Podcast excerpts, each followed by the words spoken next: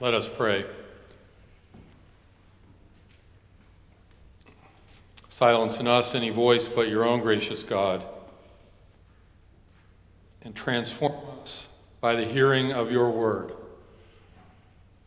For we pray in the strong name of Christ Jesus, who is our Lord and our Savior. Amen. The prophet Isaiah writes Everyone who thirsts, come to the waters. And you that have no money, come buy and eat. Come buy wine and milk without money and without price. Why do you spend your money for that which is not bread, and your labor for that which does not satisfy? Listen carefully to me and eat what is good, and delight yourselves in rich food. Incline your ear and come to me, listen, so that you may live. I will make with you an everlasting covenant, my steadfast, sure love for David. See, I made him a witness to the peoples, a leader and commander for the people. See, you shall call nations that you do not know, and nations that do not know you shall run to you. Because of the Lord your God, the Holy One of Israel, for he has glorified you. Seek the Lord while he may be found, call upon him while he is near. Let the wicked forsake their way and the unrighteous their thoughts. Let them return to the Lord that he may have mercy on them and to our God, for he will abundantly pardon. For my thoughts are not your thoughts, nor are your ways my ways, says the Lord. For as the heavens are higher than the earth, so are my ways higher than your ways, and my thoughts than your thoughts. This is the word of the Lord. Thanks be to God. A prophet, whether in biblical times or in our time, serves two functions. Both matter both are needed. The first is to look at how things are and mirror them back to the community, a kind of truth telling function. That's why prophets can be so unpopular, because our very human tendency is not to want to know how things truly are. You will hear me talk about Next Church from time to time. Next Church is a group I helped to establish that is focused on the future of Presbyterian congregations and leaders. Next Church just held its annual national gathering in Seattle. Our theme was woven, drawn from the book of Ruth. In particular, how Ruth and Naomi wove a bond together in the face of hardship and oppression. And in that context, we heard speaker after speaker focusing on forms of oppression and racism, primarily from the black and Native American perspective. Point for Next Church is that in order for the future church to be healthy and sustainable, it must have these difficult conversations and take action. Next Church has made a commitment that 50% of its leadership team, of our leadership team, will be persons of color. 50% in a church that is 90% white. We've done that, which has been both the right and a difficult thing to do because once you embrace in real time and in real life such diversity, you realize ever more deeply the impact of white supremacy and structural racism, and how important it is and how challenging it is to dismantle it. That's the prophetic role, the, the truth telling role. It is difficult and not at all popular. It would be easier, not just for Next Church, but for all of us to pretend otherwise, to continue as we've done for generations, to ignore the voices of peoples long silenced. As our brief statement says, it's much easier, much more comfortable. So, prophets lead us to places of discomfort and displacement, places we don't enjoy going to. The Next Church leadership team has read together over the last months a book by an author named Robin DiAngelo called White Fragility, a book that has both provoked and edified me. DiAngelo writes about white fragility. The smallest amount of racial stress is intolerable. The mere suggestion that being white has meaning offered, often triggers a range of defensive responses. These include emotions such as argumentation, silence, and withdrawal from the stress inducing situation. These responses work to reinstate white equilibrium as they repel the challenge, return our racial comfort, and maintain our dominance within the racial hierarchy. That's a stiff message. But its difficulty does not delay its truth. And once you hear that message, and once you begin to listen to and to connect with people and experiences that reflect that reality, then you have a choice to make. You can ignore it or reject it, seek to return to that place of comfort, or you can move, ever awkwardly, ever imperfectly, to a new place. Now, I know this congregation is not all white, but we are primarily so. Which means that if we choose to listen, if we choose to have ears that hear, then we will be changed, willing to live in those places of displacement and discomfort. That's the first role of a prophet, a truth telling mirror willing to risk comfort and the status quo personally to lead to lead the community to a new place, presumably God's place. Now we know in biblical times that the prophetic role led to ostracism and rejection and even death. Think John the Baptist. Or think Martin Luther King Jr. Or think of so many other prophets you've known in your life or in the life of the church and the world. And while we're all called to be prophetic, whether as individuals or certainly as a community, some are called in particular ways with unique gifts. We should welcome them, not cross to the other side of the street when they walk by or dismiss their message. The second prophetic role is related to the first. It's not enough for a prophet simply to mirror the way things are. Every time I go back to Chicago for a meeting of the McCormick Seminary Board, I am flooded with memories. I was 22 when I went to seminary, 22. What I didn't know could have filled a library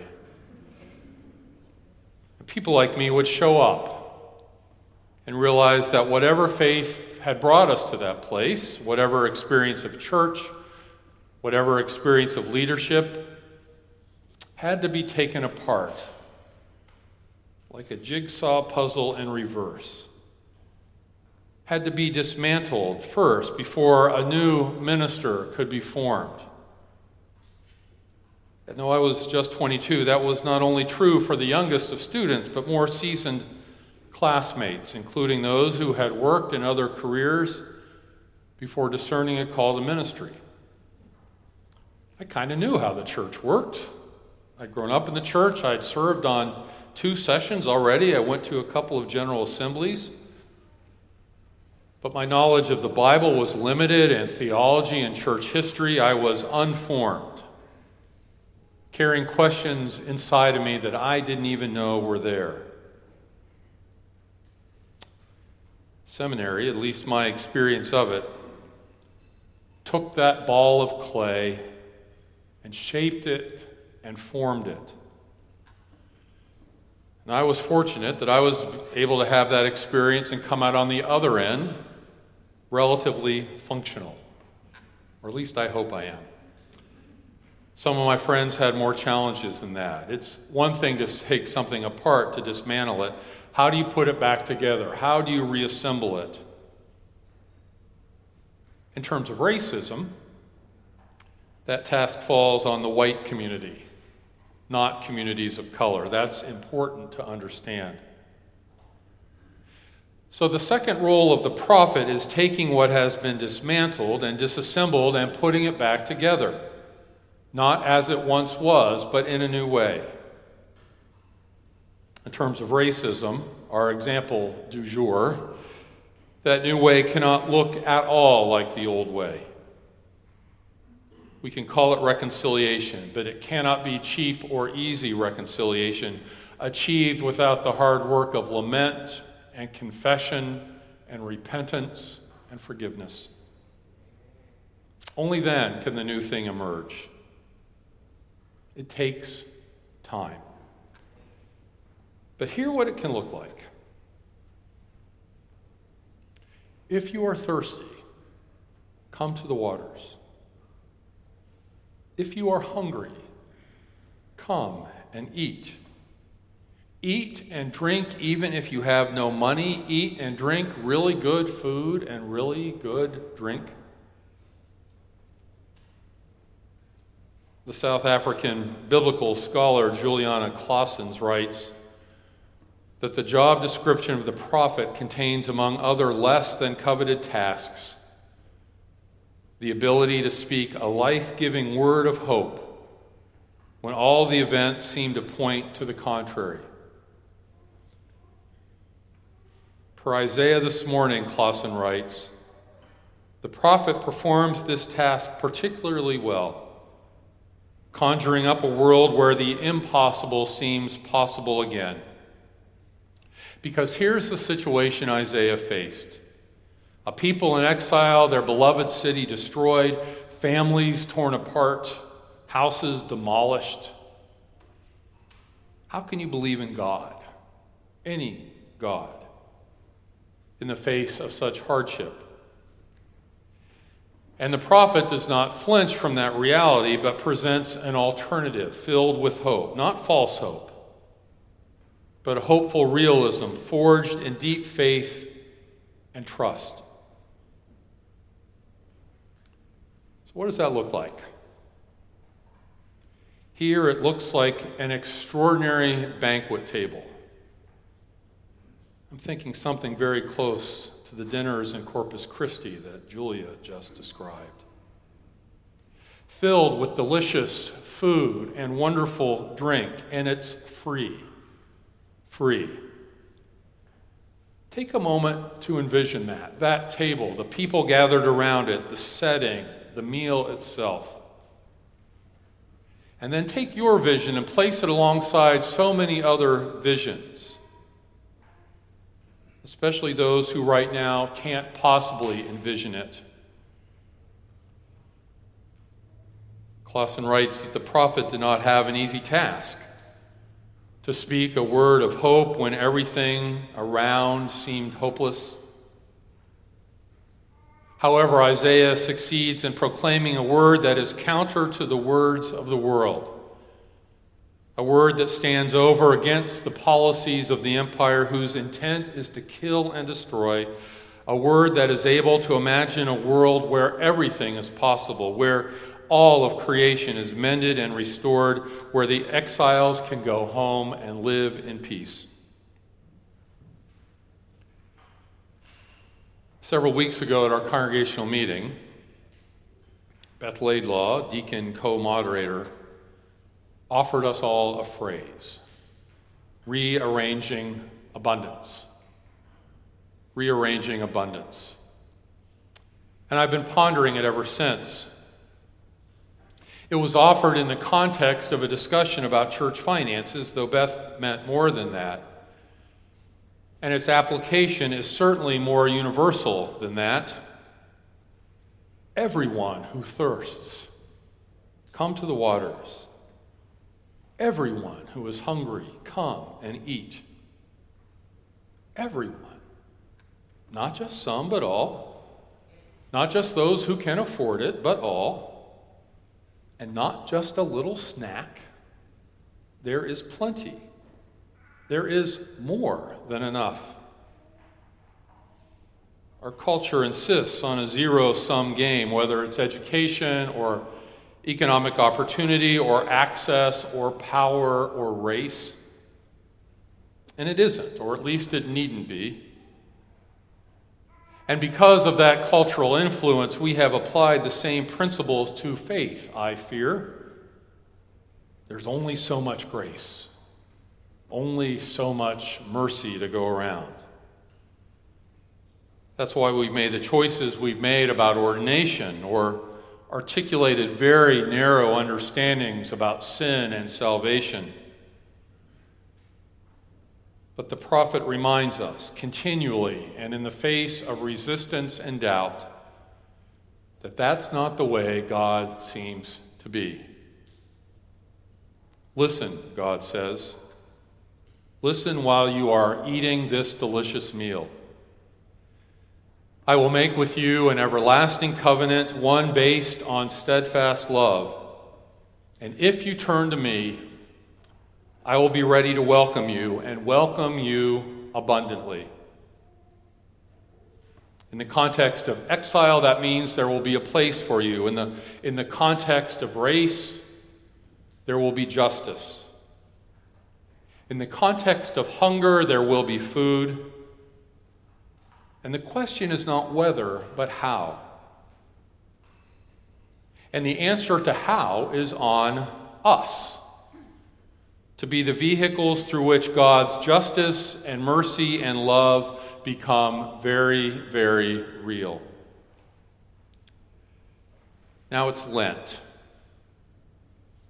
Perhaps a part of our Lenten discipline can be to look around and look inside our own souls where have we accepted the myth of scarcity, per Walter Brueggemann?